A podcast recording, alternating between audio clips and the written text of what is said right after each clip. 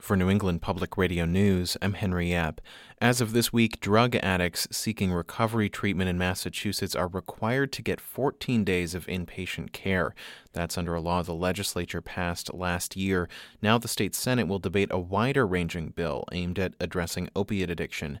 As we do most Mondays, we check in now with State House reporter Matt Murphy. He says part of the bill would require schools to screen 7th and 10th graders for signs of behavior that could lead to drug addiction. They're also looking to partner with the insurance companies to um, give doctors more information on how they could be prescribing alternatives to uh, opioids, which uh, people sometimes get addicted to just because they broke their arm or or had back pain or, or other injuries like that. So they're really kind of honing in on the prevention and education side of this crisis. Okay. And is there support in the House for this as well? I mean, certainly the leaders of all the branches and the governor are interested in doing something uh, around the opioid abuse crisis. Uh, what that looks like, we don't know yet. The Senate here is, is moving first. Uh, they had put a special committee together to look at this, and they developed this bill on their own. Um, the governor is expected to file a bill some point this fall, and uh, assuming this bill passes on Thursday, will move to the House, which I'm sure they will take some of the ideas, but they may have ideas of their own. And you know, we have heard some concerns from the speaker himself about the the idea of screening high school students. So it remains to be seen how much of the Senate's proposal will will ultimately make it through. There's growing momentum on Beacon Hill for a measure that would protect transgender people from discrimination in public places. This has the support of the Senate president, and the House is working on a bill. But Governor Charlie Baker opposes this measure. Baker has so far managed to stay pretty cordial with the majority Democrats in the legislature since he took office. Um, but Matt, could this be the first time he angers people based on a conservative ideological position?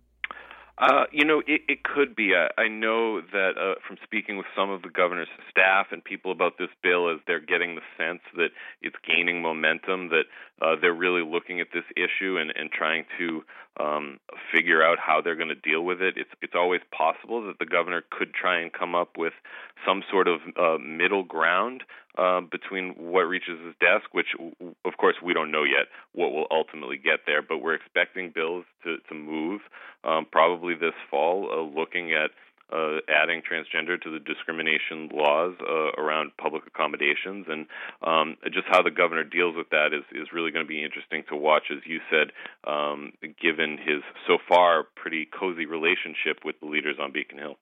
Uh, well, lawmakers are also going to hold a hearing on several clean energy bills this week, including one that would boost the amount of solar power that the state produces. They'll also address a bill from Governor Baker that would bring more hydropower to Massachusetts. Most forms of energy seem to have their opponents or detractors pretty much no matter what they are. Uh, is there any pushback so far on Baker's hydropower plan? Uh, sure, there is. Yeah, I mean, the, the, the issue of hydropower is a complicated one, and you know, it, it would even require uh, major transmission lines to be built from Canada through other states, possibly New Hampshire, the so-called Northern Pass project. So there's a lot at stake uh, involved in moving forward with hydropower, and there's always concerns that subsidizing that one form of renewable energy with large long-term contracts, which the governor is, is proposing, would crowd out other renewable sources like onshore wind, uh, solar, uh, which they're also looking to expand. So it'll be an interesting debate. Obviously, everyone is watching the House at this point because they're the, the next sort of actor in this play and, and curious to see which direction they go. Uh, the Speaker is looking, he says, to do a comprehensive energy bill at some point this session, uh, dealing with all these forms of energy in, the future uh, for Massachusetts. But there is some urgency uh, for solar advocates, at least, to try and perhaps get the Speaker to move uh, a solar bill sooner um, because of the way regulations are right now stalling solar development. All right. Well, Matt Murphy, thanks so much for talking to me. Thank you.